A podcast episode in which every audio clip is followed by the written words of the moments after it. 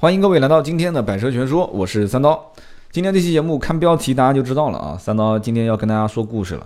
我在三亚玩了几天，昨天刚回来啊，今天身体有点不舒服，感冒发烧，浑身没劲，嗓子又疼。但是呢，到了晚上稍微恢复了一些，所以今天节目更新的有点晚，大家多多包涵啊，多多包涵。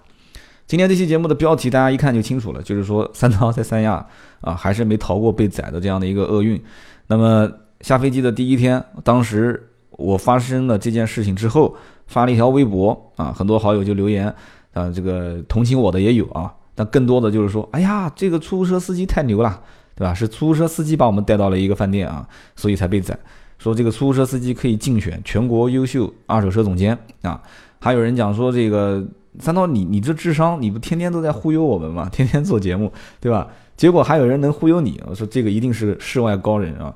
我确实也认为他是世外高人啊，而且当时我上车之后，大概没到个两三分钟，我就觉得这个人有一点点问题，但是我不知道具体问题在哪，所以我把他的全程录音都录下来了啊，一十二分三十六秒。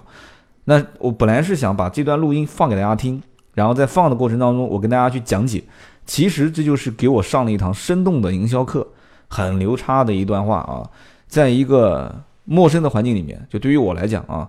然后在一个陌生的领域，能有一个人迅速的让你得到他的信任啊，然后同时给你推荐他的理念。你要知道，其实干销售这件事情最简单的就是什么？就是打碎你原有的理念观念，然后再还原自己的想法。你让别人理解和认同自己的想法，这是一件非常非常困难的事情。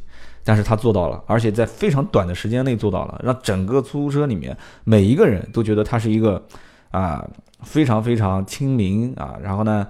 呃，心地善良，人也很不错，特别是在吃这件事情上面，他特别专业啊。他的推荐，他说的每一句话，我们基本上已经没有任何的理论可以推导他啊。对你跟他没有任何对话的可能性，因为他太专业了嘛，所以你只能是提问题啊。我们反复听了这个录音很多遍啊，听了这个十二分三十六秒的录音，我听了很长时间。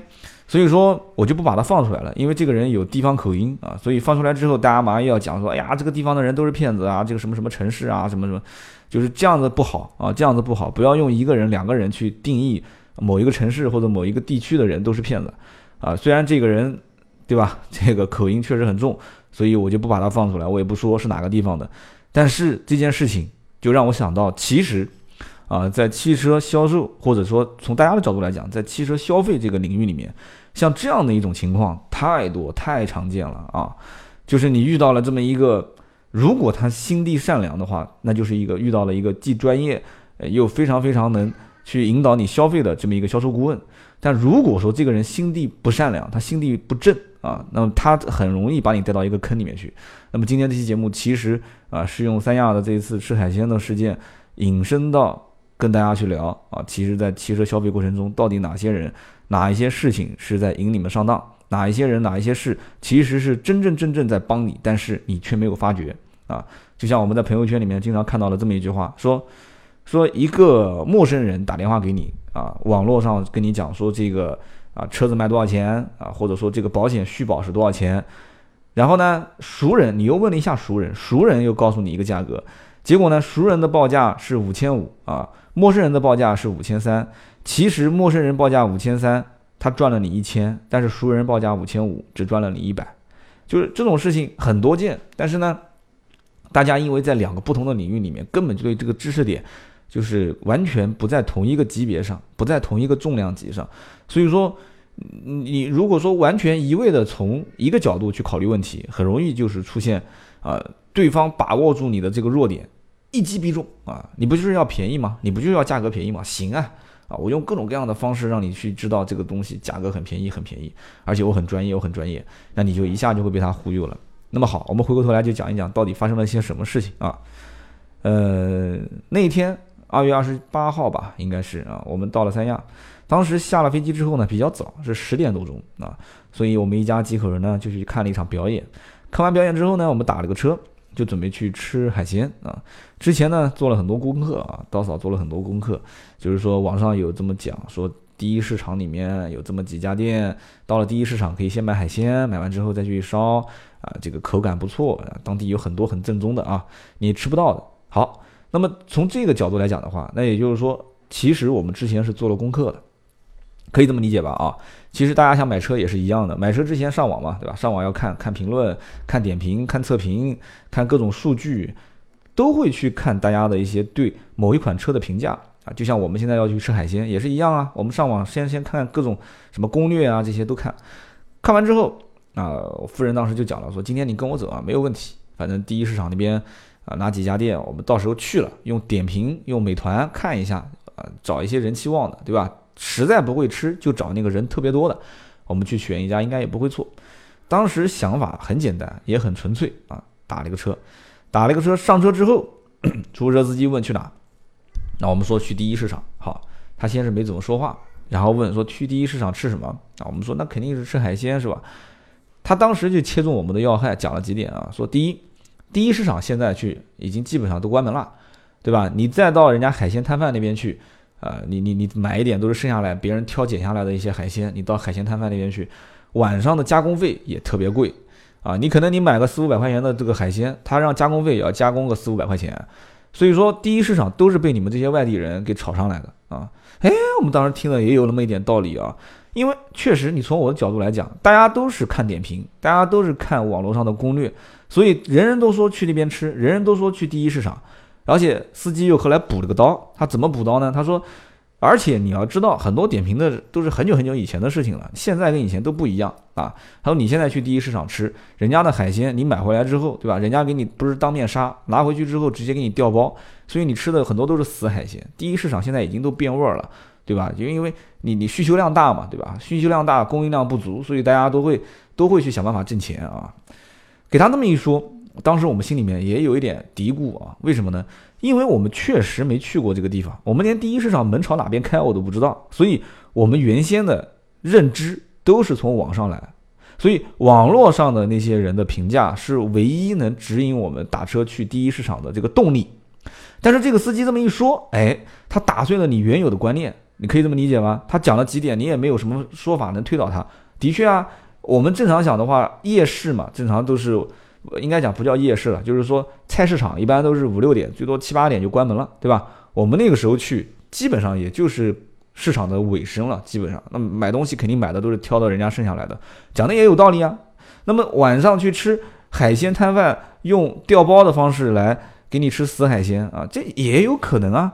而且这个市场本身大家都是冲着这些网络上的一些评论去的，都是一些外地人。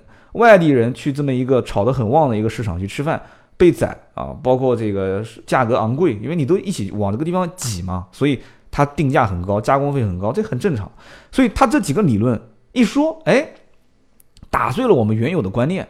他说：“你们年轻人啊，不要总是看点评，总是看网上的这些。”那我们就问他了，说：“那你们当地人去哪边吃啊？”他说：“当地人，我们当地人肯定不去第一市场，我们去解放路。”好，从这个时候开始。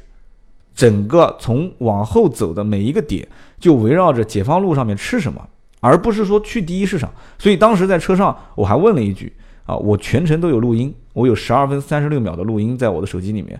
但是为什么我不放出来？我本来是想把录音放一段，解释一段，再聊一段啊。就这里面就跟买车，如果说是用心良苦的好销售员卖车给你，那是一个非常精彩的营销理论啊。包括这个司机，如果在十二分三十六秒之内啊。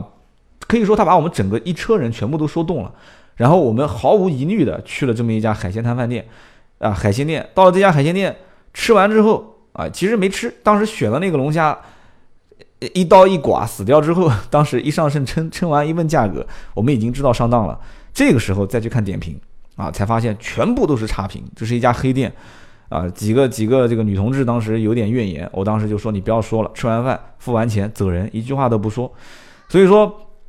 这件事情从头到尾，其实最精彩的就是出租车司机在车上的那一段话，我反复听了几遍。其实他没有特别炫的一些啊，好像特别特别说的很溜的东西，但是他每一个问题，就是我所切入的每一个问题，他都能解释出一二三。而且他解释出一二三啊，包括这个时候应该吃什么海鲜啦，什么什么老虎斑啊，什么老鼠斑啊，啊什么什么这个他吃过，曾经以前啊什么什么什么什么这个我说不上来，海鲜我也不太懂啊，你让我去吃海鲜，我一个都说不上来。他说的津津有味啊，而且他可以用他跟朋友在某一家店吃的这种案例还原给你听，让你听的就是生龙活现的，你懂我的意思吧？就是他整个那个画面感非常强，所有的在车上听他说话的人都引人入胜，每一个人都已经带到这个场景里面来，所以说已经在车上没有一个人对这个家伙是一个吃货，是一个资深吃货这么一个观念啊根深蒂固的观念能有所动摇，没有一个人啊，包括我在内，我也觉得这个人是一个吃货，而且是一个资深吃货，所以说一个资深吃货带你去引荐一些，对吧？当地的小吃啊，介绍一家店，是他自己吃的不错啊，呃，手艺也不错，对吧？价格也不错，你会说有疑虑吗？基本上是不会有的。所以在短时间内得到一个人的信任，得到一一圈人的信任，这是非常非常难的一件事情。但是这个司机做到了啊，所以呢，这个怎么个被宰的过程，大体上就是这样啊。结果吃饭的过程就不用说了啊，一个龙虾一千两百多块钱啊，然后点了两个素菜。也就不说了，我说那就不要再点了，还不错，捞了一只鱼上来。最后我们说这个鱼我不要了，他说这鱼不要不行啊，我说这鱼没死啊，对吧？龙虾你当时拎出来，嘎嚓一刀死掉了，这个我认了，但你鱼没有死，还不错。然后老板也没狠宰你啊，鱼给放回去了。一只龙虾，那写的是澳洲龙虾一百九十八，但是这后来我们其实也很清楚了，其实就是他们当地人啊，我不知道说的对不对啊，可能他们当地人叫做小青龙，是一只非常普通的龙虾，大概也就八九十块钱一斤啊。五斤八两啊，我们也不知道那个是不是五斤八两，反正就是这么回事的，你自己算嘛，一百九十八乘以五点八斤啊，再加上点了两个素菜也不便宜啊。整个这么一件事情，说白了，如果从买车上来讲啊，我们切换个环境啊，我其实对于吃海鲜我是什么都不懂的啊，所以我肯定是通过网络上的一些点评来看。啊，因为我什么都不懂嘛，我我跟朋友也不可能说为了吃一顿海鲜到处找那些吃海鲜的资深的吃货啊，你推荐个店给我啊什么的。当然了，如果我身边有人去过海南，吃了某家店感觉非常不错，推荐给我，我肯定也会去。那么首先前提第一点就是我做功课还是有不足的地方，当然了，我肯定没做了，是刀嫂做的功课。就像大家买车也是一样的，每个人买车其实在买之前做功课的点不一样啊，有的人上汽车之家啊，有的人上易车，有的人上爱卡。有的人看汽车测评，有的人听啊像三刀这样的节目。其实买车最核心的点，很多人觉得说我选车嘛，我看看测评。我一直觉得说测评这个东西啊，它是主观因素大于客观因素的，就是每一个人对每辆车的测评的感觉都不一样，对吧？包括我今年也会做一些视频的小的尝试，那我就更主观了。那我可能会去以调侃、以以有趣好玩的这种切入点去聊车。那么很多人去。还是想去还原一个车辆真实的属性，但是你开的过程当中，他还是会说一些自己的感受啊，自己的一些驾驶的这种呃感觉，然后传递给你听。你像这个哥们儿，他在车上，他为什么能得到所有人的信任？是因为他吃了很多很多的海鲜啊，他对各种各样的从啊鱼呀、虾啊。啊，螃蟹啊，贝壳类的东西，他都了如指掌啊！你听那个十二分三十六秒的里面的录音，这哥们儿基本上你跟他说什么东西，他都给你讲的一二三四五六七啊，甚至到最后他还给你推荐三亚当地的一些旅游啊，因为除了我们呃四五六天嘛，就是五天是跟团，最后一天是自由行，他那一天都可能给你排满啊！你包我的车，我带你去什么地方啊？这里有几个热带雨的雨林啊，有几个好玩的地方。他说我不但是个吃货啊，我玩比吃更厉害。所以没有人对他的这个专业性是存在任何疑问的。那么一样，在汽车这个领域，其实大家接触的最多的人就是销售啊，就是汽车的新车销售。如果是二手车，就是二手车销售；如果是啊，你要是到配件店去买配件改装，那就是配件店的销售。销售专业不专业啊？能不能在短时间内去得到你的信任？这个是最关键的一点。这个我其实我觉得啊，有的时候。可能这个人看上去比较面善啊，但是这哥们儿其实看上去，那大晚上的两，他这个人其实看面相啊，就一看就是一个特别能说的人。他有两撇小胡子，就是大家应该能知道，就是中间没有胡子，然后有左边右边两个八字胡。这个哥们儿就是天生八字胡，他天生就是那张嘴啊，就是个算命先生的嘴啊，就是天桥下唠嗑的啊，天桥下给你算命的那种那种那种命格。所以说我我是心服口服啊，所以我觉得到现在也不郁闷了嘛，对吧？这哥们儿反正切入的时机，包括切入的时间点都非常正确。我曾经跟大家讲过啊，就是如果一个销售时间过早的切入到跟你谈判，说哎这个车的价格你今天能不能定？能定我就给你一个很便宜的价格。这个时候你肯定是不会订车的。如果切入的时间点太晚了啊，你比方说已经看了两三家店、四五家店，你过来之后再跟他谈，然后他之前又给你介绍一遍这个车的性能，又带你试驾，然后再跟你谈价格，这个时间又过晚，所以切入的时间点一定是不早不晚，正正好。我们打车去海鲜市场，对吧？钱在我的口袋里，这个我的只要是到了海鲜市场，肯定是直接刷卡消费的，对吧？在这个时间点消费钱的那一刹那。上了这个出租车司机的车，那十二分三十六秒，直接把我们的整个的观念打碎，然后揉搓，又还原他自己的想法，然后让我们去接受和认同，这是很牛叉的一件事情啊。那么也是一样的，买车跟卖车也是一样的。我一直说，买车的这个想法是源于理性，但是刷卡把车提回来的那个想法是源于感性。所以因此，很多人在最后选择每一辆车刷卡的那一刹那。跟遇到就像我打车去吃海鲜的这个出租车司机是一样一样的道理啊！只要有这么一个人啊，有这么一个人用他的专业性啊，就只要能把你们都说服，而且相对来讲他也是比较亲和啊，也比较有亲民的这种这种状态啊，有亲和力的。他其实在讲这件事情的时候，就是我们比方说去吃海鲜，他推荐这个推荐那个，你要知道不能一味的只推荐，你还要告诉对方要避免哪些坑。这个是真真正正能让客户和卖东西给你的这个人，如果司机相当于是个销售啊，他其实就是一个忽悠一个销售嘛，就是他就是引我们上当的人啊。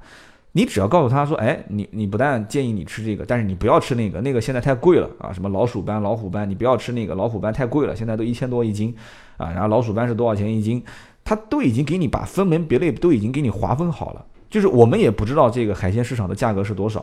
其实回头想想看，他在这个环节当中，每一步都是在埋他的伏笔啊，包括告诉我们说，其实吃海鲜应该是拿在前面先杀，把海鲜杀死了再拿回去，对吧？到了后场他就不会再给你调换了。杀死了就不调换吗？这个不敢说，这个我真不敢说。但是当到你的面杀死了，你一定要付钱，这个我敢说。哈，我们就是吃了这个亏。那么如果说，当时当着我的面杀之前，先问一下确定不确定啊？几斤几两？先上秤称一下，告诉你价格，那这件事情也就到此为止了。不会有人愿意花一千多去吃那么一个海鲜啊，就一只龙虾一千多。所以说，是不是要这一只？是要这一只，咔嚓一下杀死了。哎，司机讲的跟现现实情况是一样的，所以所有人对这一个动作是没有怀疑的，是没有怀疑的。就像我们啊，就像有的时候在卖车的过程中，有人讲说现在是强制要加装潢，对不对？以前是不强制的。那不强制的时候怎么办？大家记住，在销售过程当中，其实不是到最后一个环节说谈价格的时候再跟客户说，哎呀，今天你要买这个车优惠两万，两万太少了，其他店都优惠三万，那我给你优惠三万五啊，优惠三万五，你加我一万五的装潢。不是到最后最后那一刹那，你跟客户提出说：“哎，我要加装潢。”你要看这个忽悠我去吃海鲜的司机是怎么做的。忽悠我去吃海鲜的司机是在之前的聊天的过程中，他已经知道了我其实已经很信任他，我们一车人都很信任他，所以他在每一个环节给我们布局啊。他告诉我这个啊，澳洲澳澳洲澳洲龙虾澳龙的价格就是一百九十八，等会儿你去吃你就点个这个还是不错的。其实这个不是澳龙，就是小青龙，八十八到九十八就这么一斤。啊，这是一个坑，给你布好了，然后告诉你说，你去拿这个海鲜，你到时候不要忘了，让他在前面先给你杀好，再拿回去。你要如果不杀，拿回去到后场他给你调包，在你的面前把它杀掉，把这个海鲜给杀死，那你就得付钱，这也是一个坑。卖车也是一样的，其实卖车有很多人在讲解车辆的过程当中啊，就第一次跟你见面，在讲解车辆的过程当中，不但是给你介绍这个车辆的外观性能啊，我们讲说这个什么叫基本功啊。哦，前段时间看了一个这个电视连续剧，现在还在放，很精彩啊，叫《传奇大掌柜》，中央电视台在播的啊，《传奇大掌柜》啊，现在每一天我都在看，就讲的这个人的经历。改天有时间我们再聊一聊这个《传奇大掌柜》啊，真的，我不敢说是我三刀的这个有点看到当年我我们，但没他那么惨啊，他是乞丐出身，我们是从洗车工出身啊，帮人家洗车做助理，然后一路一路的往上去。去去去往上去攀吧，反正也不敢说最后做的怎样，起码里面有几件事情，我觉得是很关键的，就是基本功啊。如果说一个销售他的基本功打得很扎实，什么叫基本功呢？比方说六方位绕车啊，可能不做汽车销售的人不知道，基本基本功六方位绕车是每一个销售员肯定要做的啊。车头、车侧、车尾啊，后备箱、发动机舱、内内饰这几样东西要把它说一圈，每一个车啊说一圈。把它的亮点全部提取出来，然后在非常短的时间内，就像这个在车上面忽悠我们去吃海鲜的这个司机，十二分三十六秒啊，好比说我也要求这个销售十二分三十六秒，要得到客户的信任，同时要能体现出他的专业，能把这个车的一溜的亮点全部说出来。而且这些亮点是打碎你原先对这个车的想法。你在网上做了那么多功课啊，找了很多的网友的评论，然后也看了很多车评啊，完了之后你又啊这个那个的，啊打碎你原有的想法，你不用去看了。网上那些理念啊，网上那些测评，很多都是没有买车的人，就自己在上面键盘车手在那边写的，打碎你的想法，然后再还原自己的想法，然后再植入到你的脑海里面，这是非常难的一件事情。如果这些都成功了，其实，在六方位绕车的里面，很多的资深的老老的销售员已经植入了很多让你消费的这些点。但不是说这是坑啊，人家也靠这个吃饭啊。比方说啊，讲这个车，你可以买个最低配，最低配的话性价比非常高。其实也很简单嘛，对吧？真皮座椅你没有，你就做一个就是了。真皮座椅我们也享受原厂的质保，是吧？你加个真皮座椅，真皮座椅加上去之后，原价是八千八，到时候我跟我们领导申请一下，给你六千块钱。其实这个就是加装潢嘛，对吧？这个车子后排有隐私玻璃，那我就建议你贴个浅色的膜，你也不用贴太深。对吧？他没说让你不要贴膜，他让你贴浅色的膜，不要贴太深。为什么不要贴太深呢？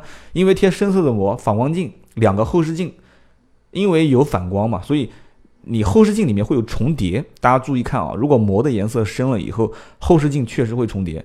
然后晚上的时候呢，你必须是把窗户摇下来才能看到后视镜倒车啊。如果说是晚上不摇不摇这个窗户的话，你根本就看不见啊。下大雨的时候，晚上的时候你就很麻烦啊。你把窗户摇下来，你又会。这个雨水打到车子里面，如果你不把窗户摇下来，你又看不见，很危险。那怎么办？贴浅色的膜。所以说膜真皮座椅全部给你搞定了啊。那么赠送脚垫不赠送脚垫呢？赠送啊，脚垫普通脚垫，羊绒脚垫，羊绒脚垫为什么不好呢？一个薄，时间久了会起卷，对吧？卷了之后它可能会不固定，不固定之后会怎么样呢？会压在刹车下面。你要知道油门加不了不要紧，但是刹车如果你踩不死，很容易出问题。所以说你不要选这样的脚垫，那什么脚垫好呢？很容易啊，圈丝脚垫，对吧？御马的嘛，对吧？或者是台湾的福卡三 D 脚垫，这全部都是叫贯口。说白了，这就是起活儿，就是在十二分多钟，如果能把所有的专业的东西，你所知道的，我比你更知道；你不知道的，我现在立马当时我就让你知道，这就是起活，迅速的能让你，而且我也不会说，有些人呢确实很专业，但是专业的过程中呢，他会压倒性的那种气场。就是有些人不舒服，你懂我意思吧？听这个东西就不舒服。你很专业，但我就不听你的。你越是这么讲，我越是难过。我曾经就遇到过很多这样的销售啊，确实很专业。我有的时候都说不过他啊，他能把这个奥迪品牌的历史从前到后都能说一圈，但有什么用呢？客户听完就像听书一样的，听了三十分钟就走了，他不会切入点，就一定要在。你目的是什么？目的是让他交定金，是不是很简单？如果有人讲说，有的客户就是路过的，就是看的。路过的，到对面买水果的，送孩子上学的，啊，陪人来买车的，我们让对方把钱从口袋里掏出来交定金的多了去了，多了去了，真的一点都不夸张。他根本就不是来买车的，来买车的人没定，没来买车的把定金交了，所以以此类推啊，就是说我这一次吃海鲜被宰，其实一点我都不心就不心疼。但你说一点不心疼，确实也假。就是说这花了五百块钱，让我看到了。就是在每一个领域里面，总有那么一些人才，但这个人才是打双引号的啊。就是在三亚，他宰我，其实很简单，这笔账也能算得过来。你按八十八、九十八来算，对吧？他无非也就是这个商家卖的这个龙虾的价格多了大概四五百块钱一斤吧。啊，不不不，呃，一百块钱一斤，他也就多宰了我五六百块钱。五六百块钱分给这个司机的提成能有多少？我想分一半，最多了不得了吧？两百块钱。两百块钱，其实这个司机如果当时带我去吃，是一家去吃的，真的是一家很地道的，而且价格各方面很不错，口味很好的一家海鲜店。我后面几天真的就会包他的车，而且我包他的车，他跟我开价三百，我可能都不给他三百，我给他个四百，甚至给他个三百五，对吧？这个我觉得出来旅游就是花钱的，也不会在乎那五十一百，所以他最终还是推荐了一家黑店给我啊。他得到这么一个好处，但失去了我这样的一个客户。同时，我还记得他的号码。如果将来要真的有朋友去，他真的推荐的这家店还不错，我将来还会源源不断的推荐老朋友给他，老客户给他，对吧？打他的车，包他的车，然后去他推荐的海鲜店去吃饭。但是他不要啊，他就是推荐了这么一家黑店。大众点评全是差评，所有的人吃过都说这是一家黑店啊，所有的人都说是三亚的出租车司机啊把我们给忽悠了。其实我觉得也很容易去理解，为什么呢？因为在出租车司机安排我们去吃之前啊，导游也发了很多的信息提醒我们，但是为什么我们没有去听导游的？其实很简单，一个当地的出租车司机和一个当地的导游，导游是用文字编短信发给你啊，说不要到外面随意的啊打车去吃海鲜啊，不要去怎么样怎么样。但是这个只是字面上的，我跟导游也不熟，连面都没见过，这个人是见过面的。注意啊，这是最关键的一点。这个人是就活生生的在我面前，在跟我讲述这些事情的，也是一样的。如果我跟你啊，就我们听众之间，我们是没有见面的，我说再多，我发再多的文字图文给到你，其实和一个在你的耳边当着你的面拿着订单啊，跟你去诉说讲车聊车，让你订车啊，说优惠幅度非常不错，你可以马上就订的这个人，你说你会相信谁啊？你更多的就是相信眼前的这个人啊，所以。怎么说呢？这件事情让我也是反思很多啊，给了我很多的一些启示。其实到了最后一天，我们又增加了一个行程，就是去这个南湾猴岛。当时因为这个忽悠我们的出租车司机讲了那么一句话，说三百块钱包车啊是可以去的来回。当时呢，我们就问酒店的大堂啊，就问说能不能包车。大堂的第一个人说三百，哎，我们说跟那个出租车司机讲的是一样。结果呢？他说我不是很确定，我来问一下我们我们这个经理。然后他转身问经理，经理当了我的面说是五百。当时我就觉得这里面是有情况，肯定不对。然后我们上了出租车，就打车去动车站，准备坐动车去。在路上，我们又问了一下这个出租车，出租车的司机讲说，如果说你让我带你们买票，那你就三百块钱带你去，买票是有提成的。如果说你不要我们买票，你自己买，那那那就收你们四百块钱。所以当时我就觉得说。车上已经有人也开始就是跟我说说，哎，我们就包他的车去吧。出租车就一直在问我啊，时不时的还用毛巾擦擦手。我当时看他这些举动，我就在想，不太对。我也说不清楚哪边不太对，反正我就坚定一件事情，就是我原先定好的计划我不再变了，哪怕这个计划里面有问题，我也不变了。我的计划就是打车去动车站，坐动车去陵水，然后再打个车去到猴岛，就这么简单，我不会再变了。所以说。出租车司机后来就一直在讲啊，你们还不如包个车，你做这些事情坐车也不方便，时间又久，换来换去，你们还有小孩，我不行，我宁愿麻烦一些，我也要做啊原先的这个计划啊，我就打车去动车站，从动车站坐车去陵水啊，我不变。所以呢，有很多人问说，三刀，那你这期节目你要跟我们说什么呢？啊，买车用车是不是有很多坑啊？这些坑怎么避免？我听的也不是很清楚。其实很简单啊，第一个。坚定你原有的选车的理念，因为你原先的这些功课做的不会是白做的啊。在网上你可以看，但是网上也有很多坑。但是我相信啊，你只要随着跟更多的人交流，你现在网上那么多的一些相关的汽车类的节目，你多听啊，反复的听，你把这里面的一些经验之谈。把这里面的一些，我们最起码我是不会忽悠你的，因为我忽悠你没有意义啊。把我们的这些经验之谈多听听，然后把很多的其他的车评人对于车辆的一些观点也多听听，没有关系的。虽然有些主观啊，虽然有的也不够客观，但是你多听众多加之言，我觉得现在目前的氛围还是不错的。没有人是想宰你一刀啊，像这个出租车司机一样的，就出发点都是好的。但是你到了销售这个环节啊，你要相信我。其实大家都是靠这个吃饭的啊，就是销售啊，一线的销售都靠这个吃饭的，也不需要为难他啊。他们有些推荐，确实在就像我刚刚讲的，老销售员在嗯讲解车辆的过程当中，他已经在给你设伏笔了啊。我今天既然这期节目说完了之后，大家应该就知道了。其实，在设伏笔的过程中，你有选择的去啊，坚定记住，一定要坚定你之前的做好功课的那些方案，不要去临时改变。一般情况下，你就不太容易上当。临时改变的计划，大多都很容易出现问题。所以今天这期节目呢，洋洋洒洒也聊了这么长时间啊，也说到了当年不是当年啊，就是前几天去三亚被宰的这么一个经历啊。更多的想要看我当时的这个被宰的这个痛苦经历，上我的新浪微博啊，百车全说三刀。然后呢，同时我们的微信啊，四六四幺五二五四，也欢迎大家在我们的微信群里面聊天，也可以跟盾牌去说啊，你的一些想法，你的一些感想。今年呢，我们有很多的一些尝试啊，跟大家会互动起来。然后呢，我也会走一些各个城市跟大家聊聊天。呃，我其实是希望啊，我们的听友当中有很多的一些啊销售方面的达人啊，销售方面的能人。我希望在汽车销售这个领域里面，这是我们节目的一个核心点嘛，能出来很多。嗯，跟我一样啊，或者说是我们一起搭档嘛，去把很多的一些好的观点啊，聊车评车的一些呃，这怎么说呢？一些技巧啊，给大家省钱的一些技巧，教大家去避免很多坑的一些技巧，把它汇集起来。我觉得这是一件很有很有意义的事情，能做很久。好的，那么今天这期节目呢就到这里，我们下期接着聊。